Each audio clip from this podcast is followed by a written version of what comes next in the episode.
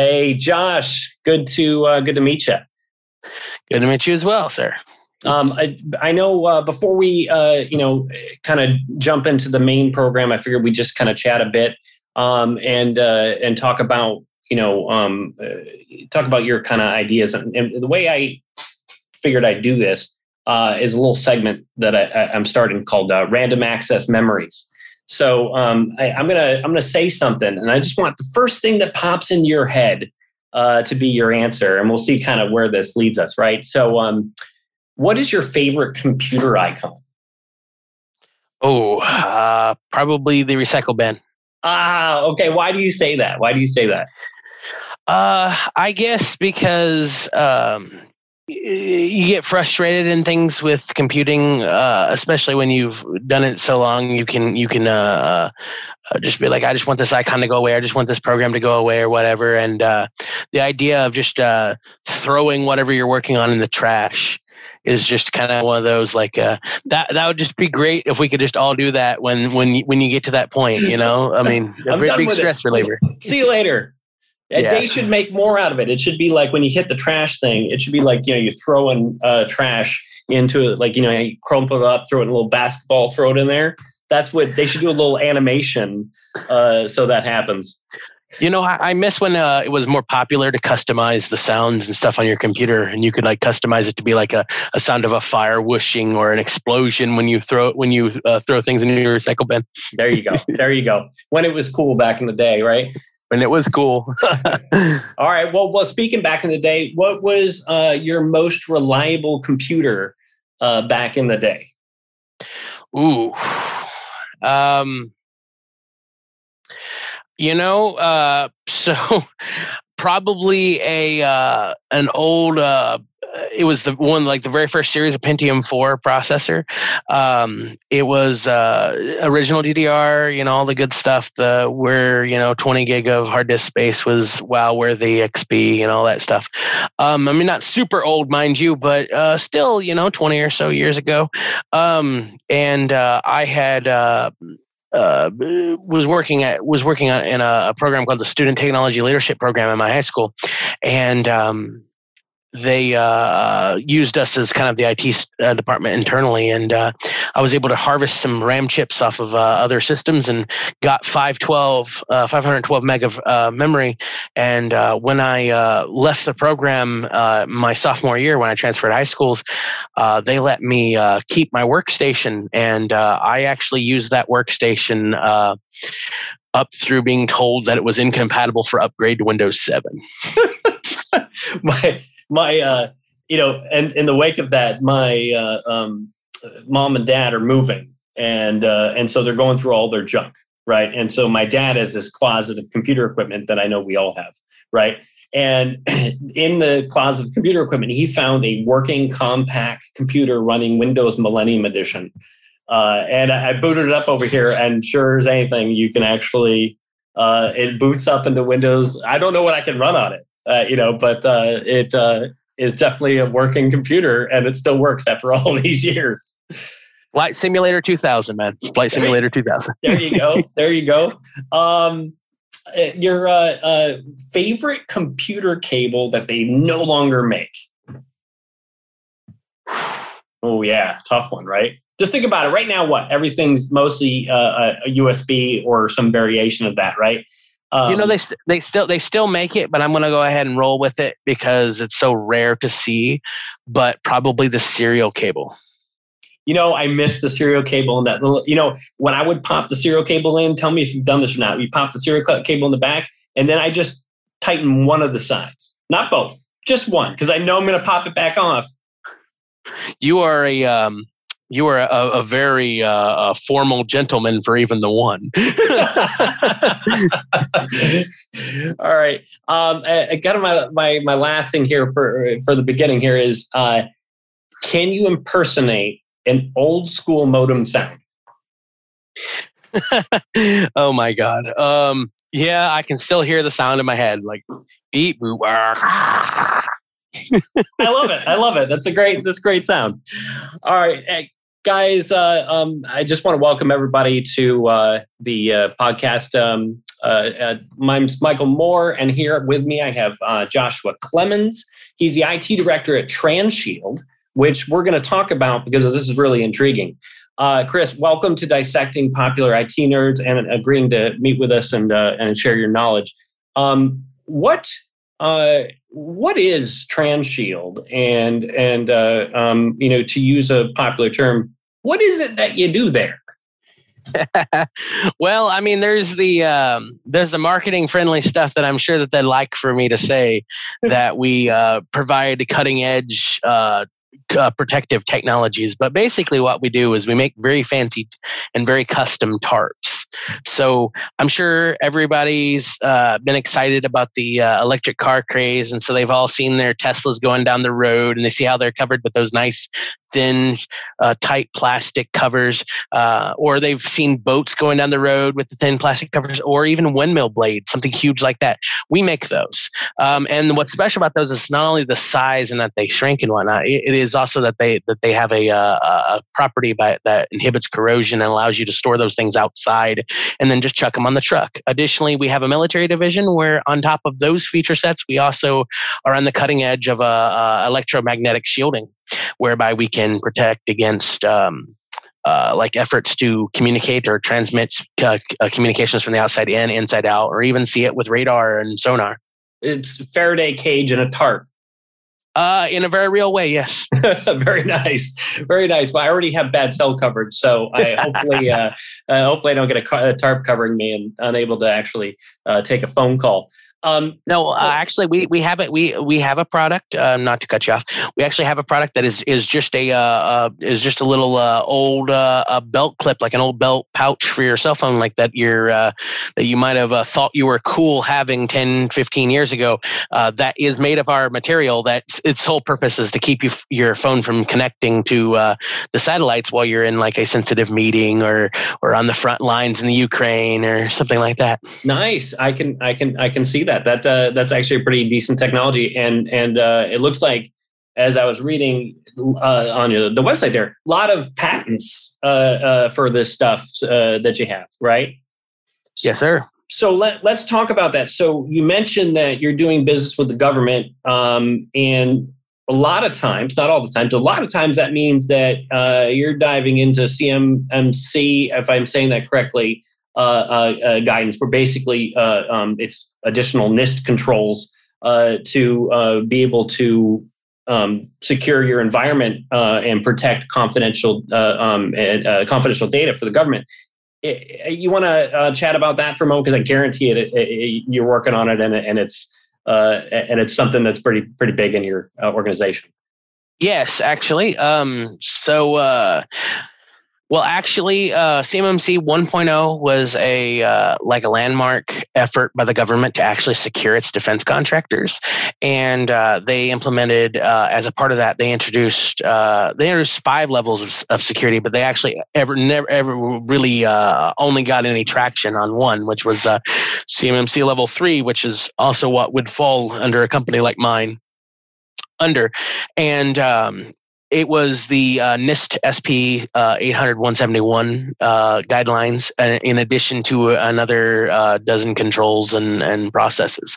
Um, unfortunately, um, when after the first two pilot uh, programs went out, and after my I submitted my year's budget for compliance with it.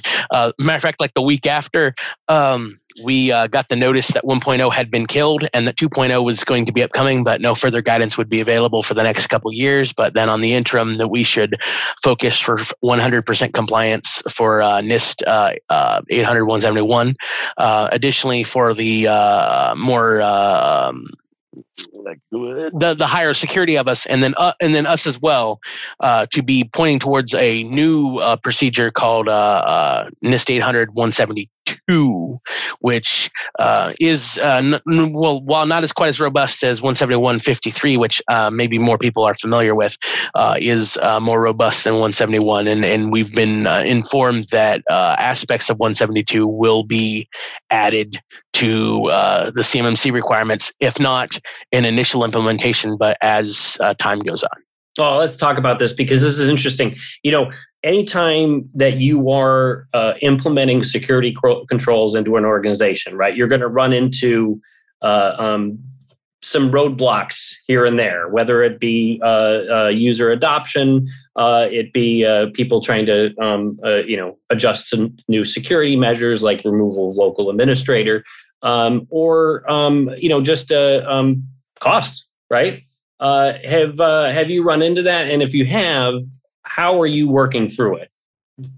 Well, so I mean, yes, we've run into all of those things, right? Um, but uh, and and that's going to be the case for any company uh, of any size uh, implementing uh, the CMMC model, or uh, just being truly compliant with the NIST uh, model as already put forward.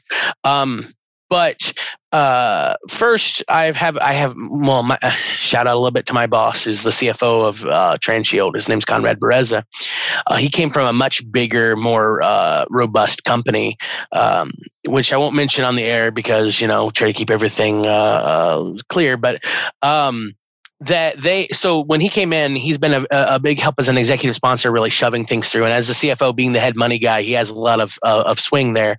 Um, additionally uh, we try to work with each department and introduce what's going to be the hardest for them and see how we can best accommodate uh, making changes that will that that will both bring us into compliance and also not obstruct the workflow. Like um, one of the, the biggest things about what we do here custom is, is that we actually have a, a very robust design department where we take 3D scans of uh, what we're going to cover.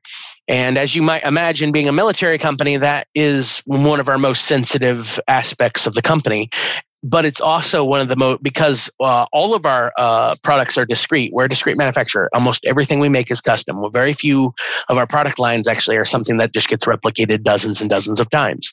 So, the, bringing uh, things into scan in into design and then going through the process and then going out of design uh, very rapidly is super important.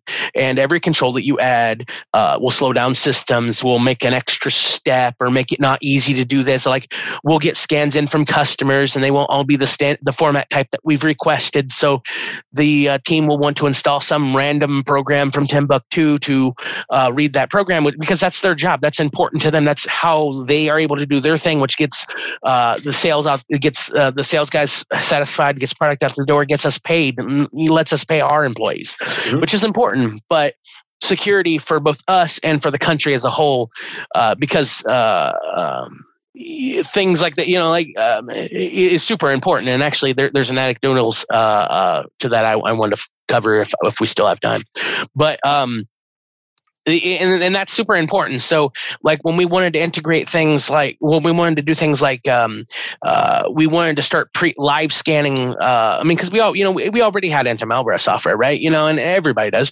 We already had really uh, great uh, malware software anti-malware software. Uh, but what we wanted to do was we wanted to start uh, we wanted to add an extra step of pre-scan before applications were allowed to be opened. It was mm-hmm. like a, a, sandboxing aspect. Yep. um, and but that uh, caused a great deal of extra uh, uh, processing time. So you know, we worked with the our vendor and we you know our, our security vendor and whatnot, and we were able to tweak uh, settings and we were able to increase and buy better hardware for for you know more RAM, better compute, better uh, graphics uh, and stuff to get to gain back more time other places where their actual output was something more akin to what they had going in in so that instead of being uh, an enemy to us, they were an ally.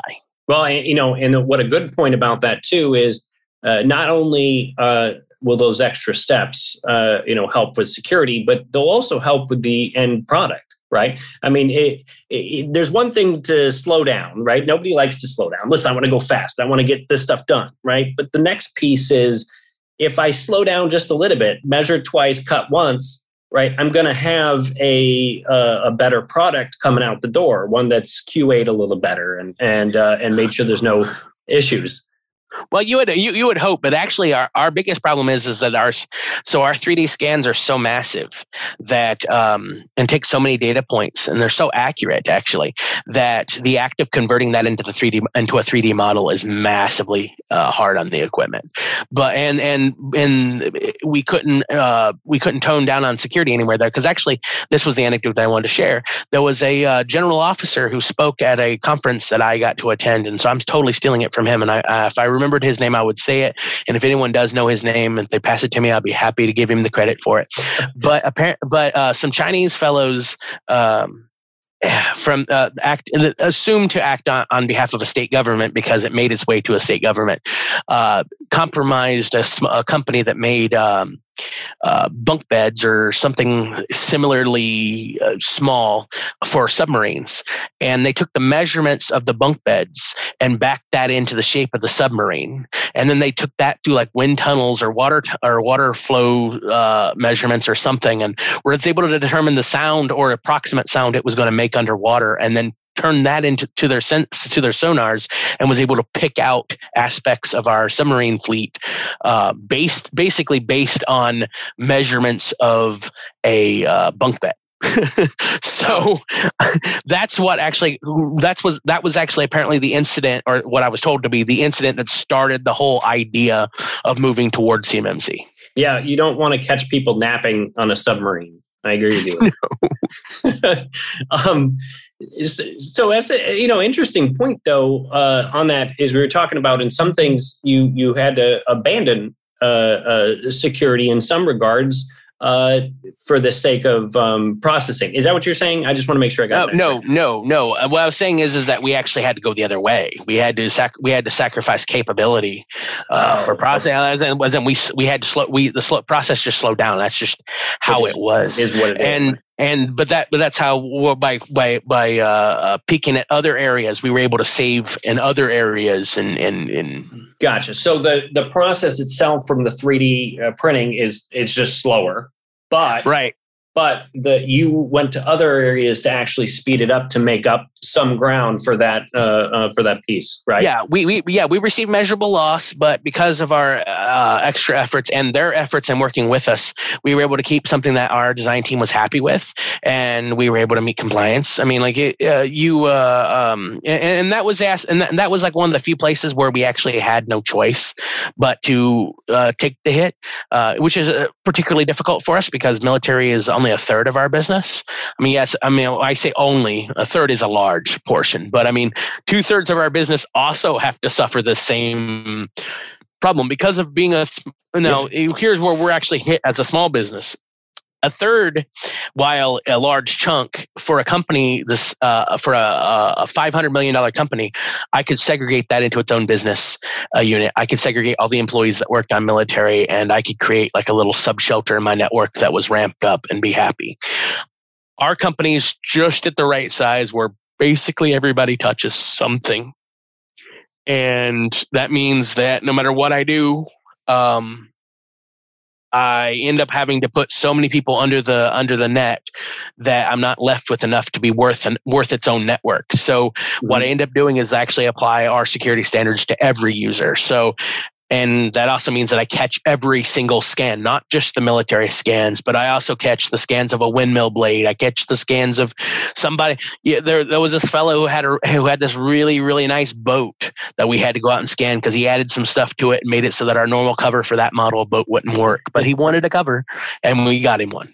Oh, but see, but you know, and and that happens uh, where security may not uh, uh, you know affect a group but since they're you know it's all in the same network it's all in stuff you may not be able to separate it out uh, and, and, that makes complete sense. Now I, josh let me switch gears here real quick because i want to jump into um, you specifically.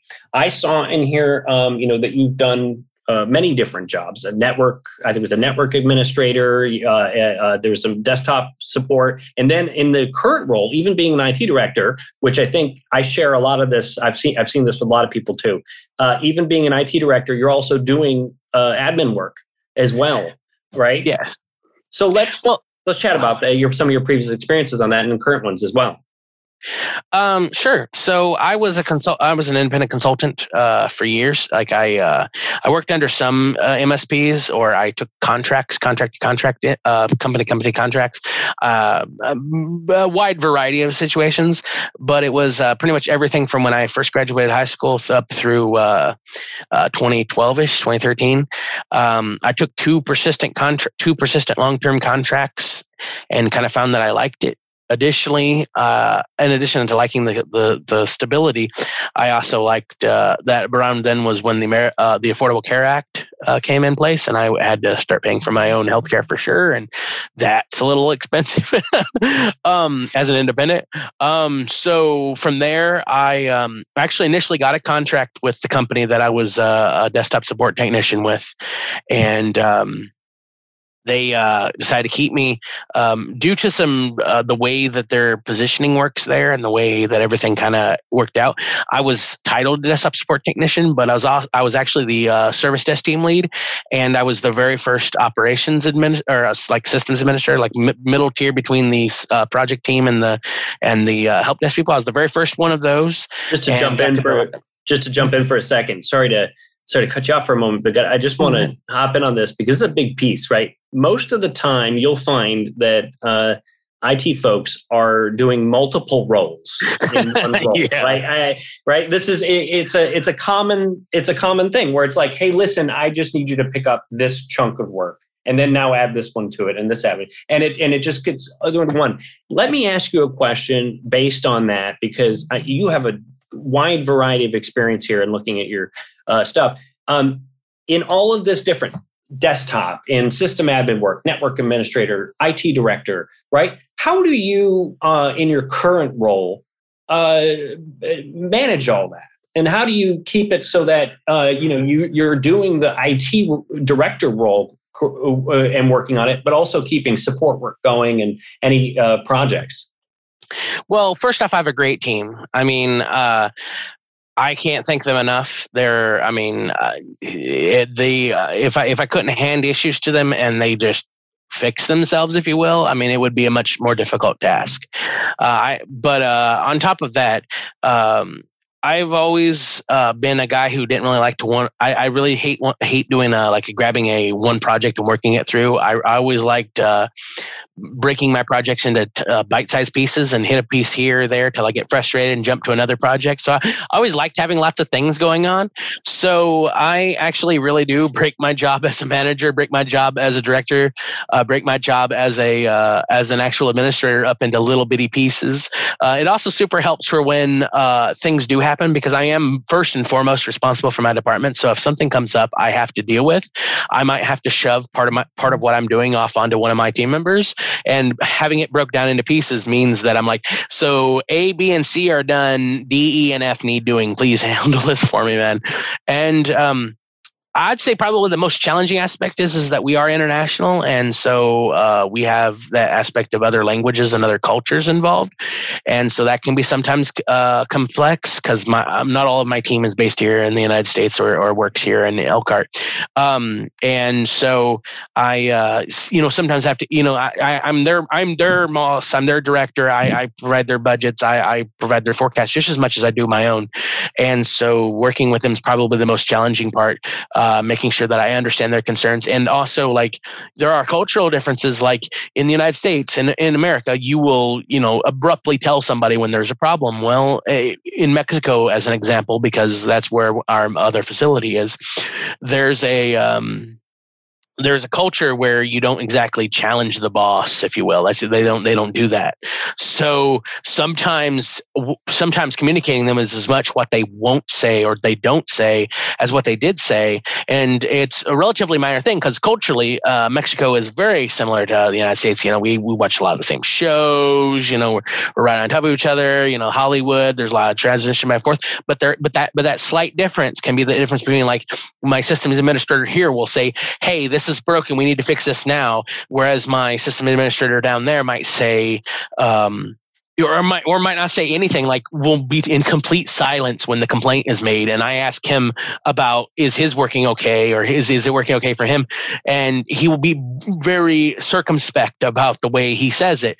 And i would think it was just him but it's the case with all of our management down there. Like you have to be very direct with them to get a straight answer back and then they clearly don't like saying it. As i said so you just have to learn to read the mood and you yeah. can yeah. You, you, know that is a it's a great. Let's talk about specifically um, this point, but we'll we'll we'll bring it into just generally, right? Because mm-hmm.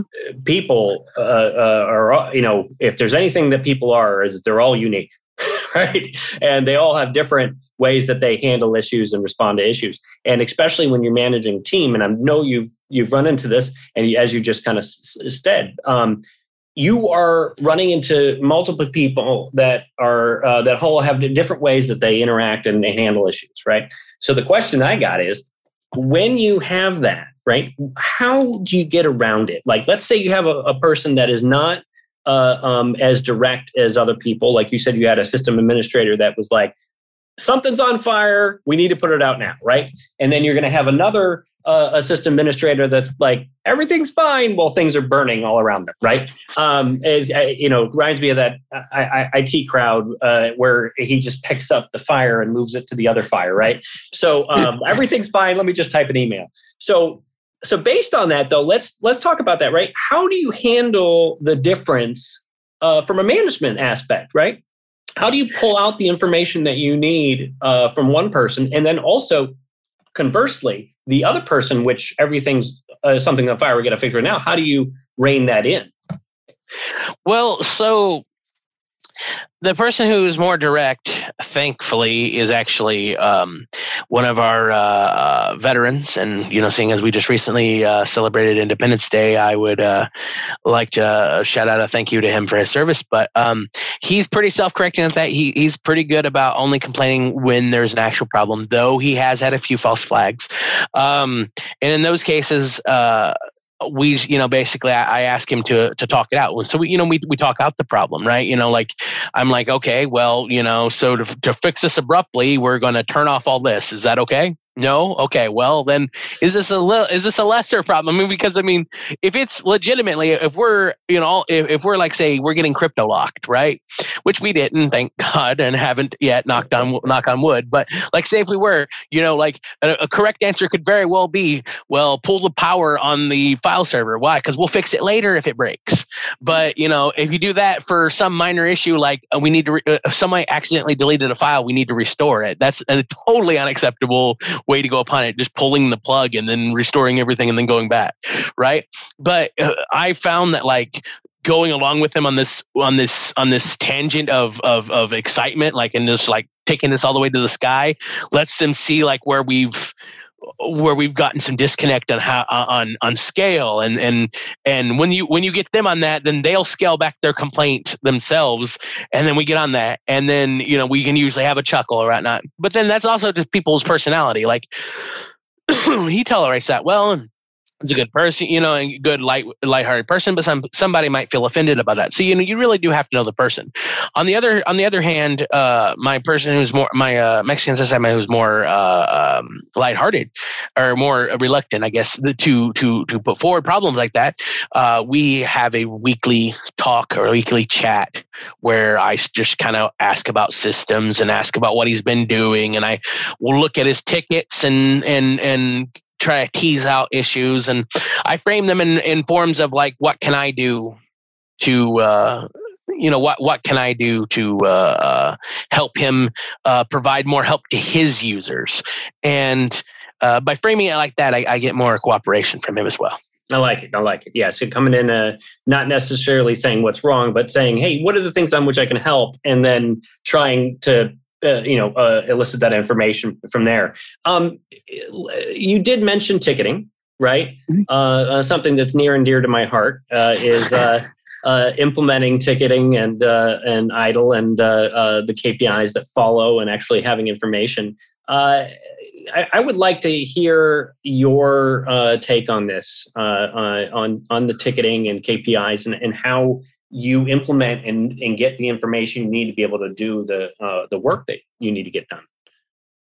So, uh, I mean, realistically, uh, ticketing system is like any other uh, information management system. It's like an ERP or a CRM or whatever. It's only as good as the information you put into it. Um, the trick of the trade is to teach your team to be able to pull information out of it. Because if it's just the adversary, if it's just the boss checking up on what you're doing, it's the enemy and an already tedious task becomes uh, the last thing on the list. So the, the the the first step to having a successful implementation of the ticketing system is to provide a, a measurable benefit to the participants.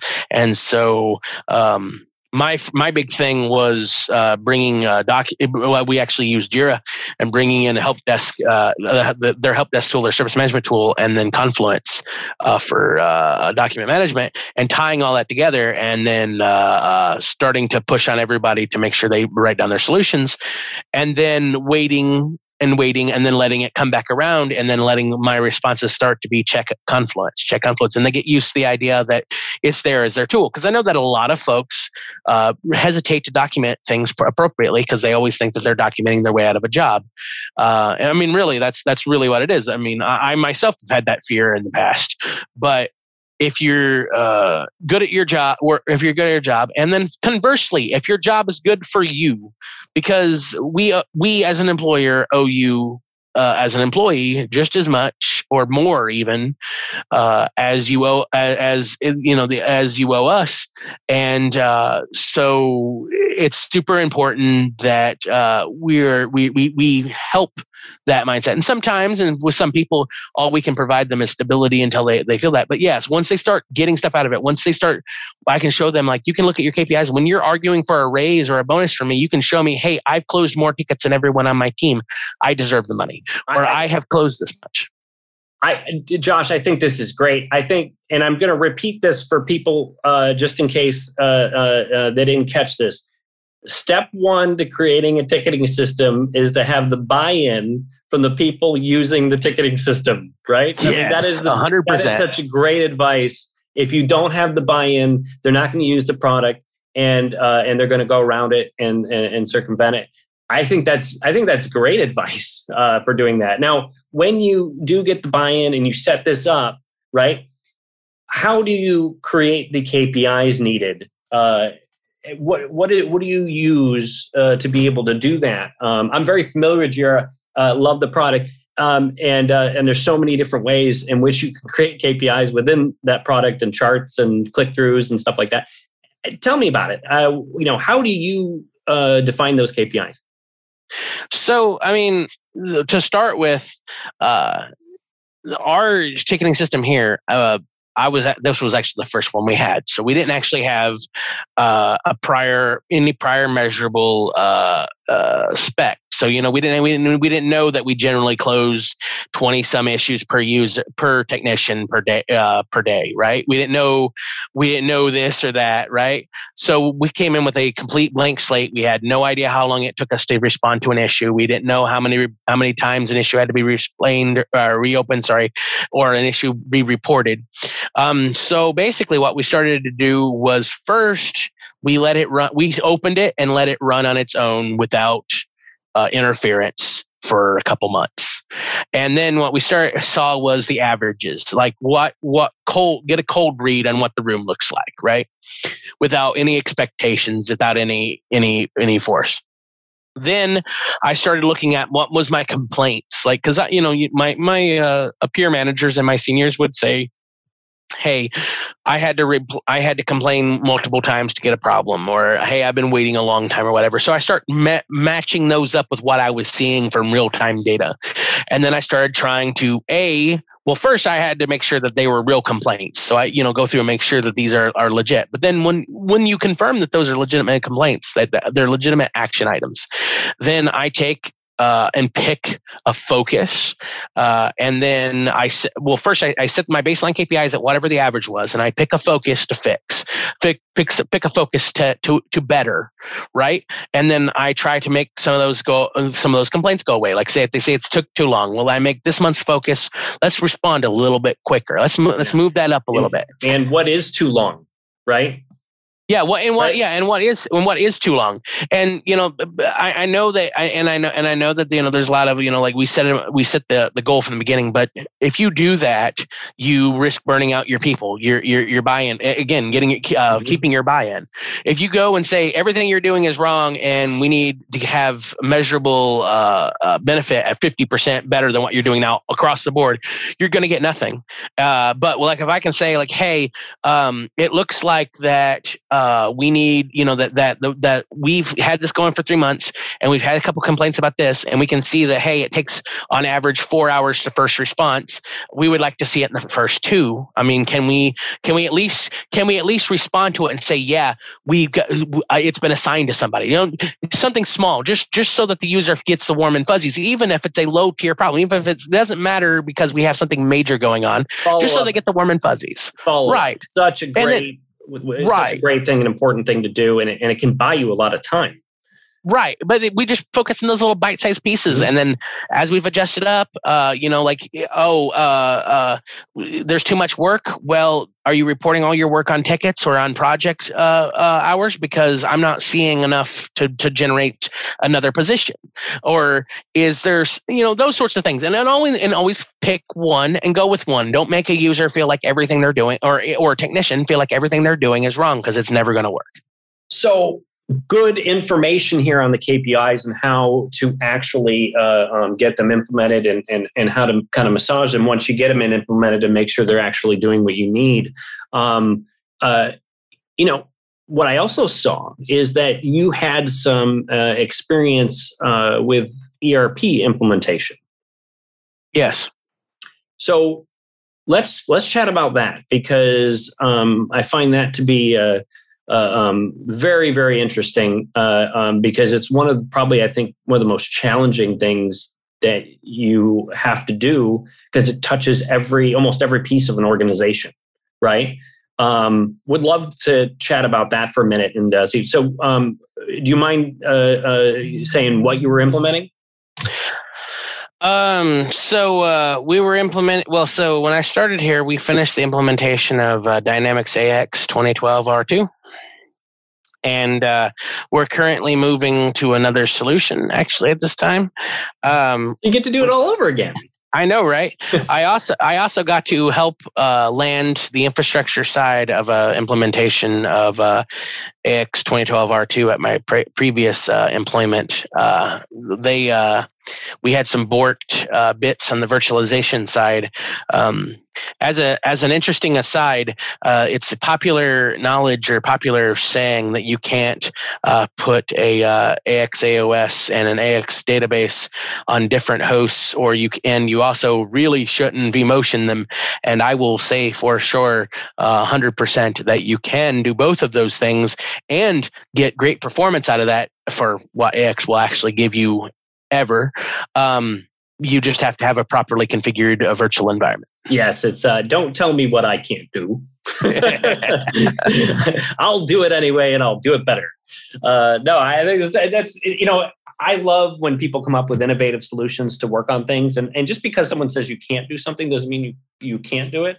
Uh, um, I, I, agree with you there. Now, this uh, ERP, um, I know you, you said you were on Dynamics and, and and moving off to go to something else, um, but let's let's talk about specifically um, was this ERP covering uh, all the major pieces of the company, finance and uh, and uh, um, operations and, and all the fun little groups? Uh, uh, does it do all that, or is it just covering a, a certain segment?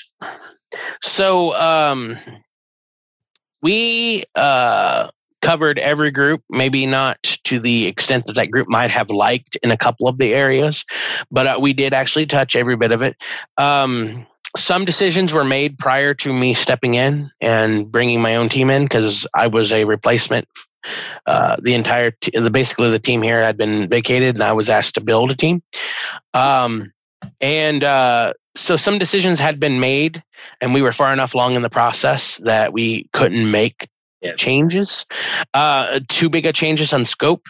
Uh, but yes, we did uh, implement on pretty much every aspect of the business. You know, hey, I'm gonna we'll get back to the ERP in a second, but let's take a quick uh, sidebar because I think every IT individual has run into this where you've inherited something, right? And uh, and you have to run with it. You know, if we could build things from the ground up and just and, and go to go to town, we'd make it we'd make beautiful things, right? But you know, you, run into issues where uh, you have to um, uh, work on something, and it may it might have made sense when they were implementing it, but maybe things change, maybe things modify, and you have to take it from this point and make it something, right? And uh, tell me about that, and if you have any other um, you know experiences in that that you think that may uh, kind of relate to that piece, where having to take something that was something and and then make it a new thing, but you can't modify pieces of it. Go right ahead. Well, so uh, I think that uh, pretty much all of us, uh, anybody who's ever been IT for anything other than a mom and pop shop, has had to live with pre-existing conditions, if you will. It's like how I like to call it. Um, but um, in our case, I like that. I like that term, pre-existing conditions. I need to live with pre-existing conditions. I'm going to use that. Yeah. I'm stealing that from you. You're welcome, sir. um, but um, so what we did was is we kind of figured out what was all the you know like we ran into lots of issues and like we we kind of figured out like what actually is the limitations? What were the things that had that couldn't change? And then we took in and and we took the plan that was originally there and we tried to kind of follow the guy follow the play uh, color inside the lines if you will. Mm-hmm. but we discovered that there were massive issues and that we we had to revisit everything. So we did and we uh, took our and we did get our list of of what things couldn't change. Uh, but uh, a lot of it was just uh, coaching expectations and learning that um, and this is something I would like to say as just a flat thing to all of you who are wanting to implement an ERP system, to anybody who's listening who has nothing to do with the, uh, nothing to do with the technical side, but who might possibly find themselves in a meeting for an ERP implementation. Your use case is not special. Nothing that you see on that system, uh, very few things that you will do in your business will be so unique that nobody else will uh, in the world or no big group of people in the world does it, and that your case, and not only do you do it in a different way, but your different way is better better than all those other people's. So in 99.9% of the cases, when you see something in an ERP system that does something in a way that you, your company does not do, the answer is not for you to modify the ERP. It is for you to modify your processes to meet the ERP because the ERP is probably doing it right and you are probably doing it wrong. Yeah, this so, is such a big thing. You know, and, and companies can get very specific with their processes. They narrow them down. They start from a small company, they work their way up. Those growing pains move along, but sometimes the processes don't uh, get reevaluated. So that's a great point. You know, uh, take the chance uh, here, and this is what Josh is saying. And stop me if I'm wrong, but this is what Josh is saying. Take the chance here and uh, reevaluate your processes before you implement the ERP. Right. And anytime you run into a thing where you're doing something one way and your ERP system is is pushing you to do something else, uh, mm-hmm. really, really sit and, and think about it. I mean, like really take it to the people, really look into it, do your research, see if there's a similar organization that you can look into theirs. I'm serious. If you have to modify the ERP system outside of some very specific situations, you've probably written yourself a check that you're going to really hate cashing later. Oh yeah. Well, I mean, and and not only is it going to be a headache to modify, it's also going to be uh, uh, very costly. Well, yeah. Well, I mean, and, and the thing is, is the costs don't stop at the day it goes in. Mm. When you want to upgrade the software, then you need instead of it being your administrators just throw just pushing patches forward after they pass test, and now you've broke something. Now your now your patch that now your modification might have to be half re-implemented, or modifications to your patch might have to be made, or just just having a developer on hand to watch. That's extra money, especially for the companies too small to have developers on the staff. So that means that I'm paying six hundred plus dollars an hour for somebody to watch me upgrade a piece of software. And then you get in a situation where you're locked into a version of an OS version or locked into a, a SQL version, which, yes, you know, that's the case most of the time with ERP systems anyway, but uh, you can usually apply it like 2012 allows you to patch up to uh, Server 2019 and uh, SQL Server 2019. But if you have all sorts of modifications, you basically have to rewrite half of them in order to let that happen. So, I mean, yes, I mean, it might be mi- minor changes, but there are changes everywhere. And then even though the ones you don't have to modify, you're sitting there waiting for it to break, and it's just and all that is added cost. So you know your your planned modification that was relatively minor that may have cost seventeen hundred dollars over the lifespan of your ERP, which uh, for most of you you probably are are are are plotting on a ten year or longer ERP lifespan. You that seventeen hundred dollars is now you know more like seventeen thousand or even more, and so I mean when you're thinking, I mean think about the fact that this software is probably going to outlive the platform it sits on, and you need to uh, uh, account for those sorts of things. This is anybody listening to this podcast, and uh, you're a business leader and not even IT, and you're just you stumble upon this and you're listening to Josh Clemens here talk. Right, really pay attention here because this is a is a huge deal. He he is explaining to you how to save money in your organization when you're implementing an ERP, right? Uh, really evaluate the processes make sure uh, you're not changing how the system works right? Uh, and uh, um, it should be uh, going with the grain and and working things on. Very, by very few exception should something be changed and uh, in, in this system. And a lot of times you can implement stuff in and and get it working just fine with a new process that works sometimes even better. So um, I, I, I, like that. That's a great. That's great. Uh, um, you know, great information not only for IT but for uh, business uh, uh, leaders. Now, Josh, uh, I'd like to end here uh, with um, you know with some fun stuff here. Um, I want to know, you know, the kind of the craziest thing that you've ever come across with in in all your IT dealings because I know you've done a bunch of stuff here. I know you've got a story, and I would love to hear that story. Ooh. uh, let's see here. Um, really dig deep.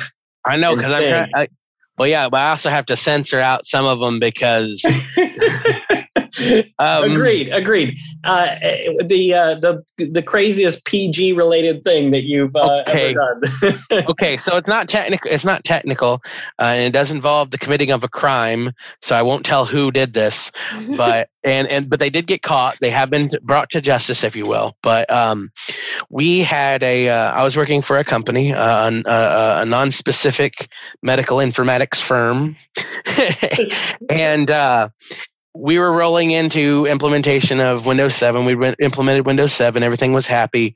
Uh, uh, it was becoming popular to have a, uh, a solid state drive uh, as your operating system drive. And somebody got the bright idea somewhere that we were going to put solid state, 40 gig solid state drives into everybody's laptops. And this was back when these solid, these solid state drives were several hundred dollars for a 40 gig one. And when they, we bought thousands of them. So we shipped uh, the amount that was going to our Chicago office to our Chicago to our Chicago office, and uh, assigned our on-site uh, person uh, persons to uh, replace them in the people's computers. Well, so uh, everything's going fine. He's he's going through them at a regular rate. He gets a system from somebody. Their they get their system back totally re-imaged uh, because we didn't you know just migrate. We did we did a whole we did a whole image. We re with you know they were re-imaged faster. Yeah, Everybody was happy to just reconfigure the system and get it the way you want while you're doing it. Correct. So everything goes forward. Everybody's happy, and um, so everything goes on and everybody's happy. There's never any complaints. But here's the deal our Chicago office was pretty insular and never showed up in our Elkhart office or any of our other offices, or very rarely did they travel to other offices. So, uh, you know, none of us got a chance to look at any of the systems. So, roll forward probably three or four months, and um, our uh, one of our managers gets a call or one of our receptionists gets called and then forwards it to one of our managers, and it's from a pawn shop locally uh, near our corporate offices in Chicago, and uh, the deal was is that he had gotten uh, a bunch of solid state drives in lately, and one of them had one of our labels on it and he was wanting to know if we were good with them being sold like that because they looked expensive. Oh boy! And what had happened was is that our person was uh, re-imaging these computers, you know, doing all the doing all the things, you know, wiping the drive, whatnot. So they were performing better, faster for the users because they just got a, a refresh and they were selling the, uh, they were hawking the, uh, yep, the drive. solid state drives Yep. for money. And so they got walked out. And as a related thing, they were covering up something for one of our executives. And then our executive got walked out too because of that. Um, so then I ended up up there uh, helping Im- uh, image and re- basically uh, put newly new ordered solid state drives in Cleaning up the mess. Yeah, but that's probably. I mean, like that wasn't the most complex. I mean, that's a relatively simple task. But like that was just the wildest. Are you kidding me? Moment that I've ever had. wow, wow. That's that's no, and uh, it doesn't surprise me that that would happen. But it, it it- you know, it's unfortunate. But uh, uh, that's crazy that a label at a, Well, a pawn shop goes. Wait, minute, I should probably call on this. Well, I mean, and it wasn't. And it wasn't even. And it wasn't even that. Like it was a pawn shop out in the middle of the suburbs or something, or that we were in the suburbs, and it was a. The pawn shop was literally across the street. Uh, I didn't think that one through, did they? no. Josh, it has been a pleasure having you on. Guys, this has been uh, Joshua Clemens, uh, IT director at Transhield. Um, uh, you know, if uh, if you need, uh, we will post his data up so you can contact him. Uh, if you need uh, ERP advice, right? Uh, if you if you need any uh, additional details on how to set up a ticketing system correctly, uh, thank you so much, Josh. It was a pleasure to have you on today. Thank you. It's been nice to meet you, meeting you, Mike, and um, it's been nice being on your podcast. Maybe we'll do it again someday. Absolutely.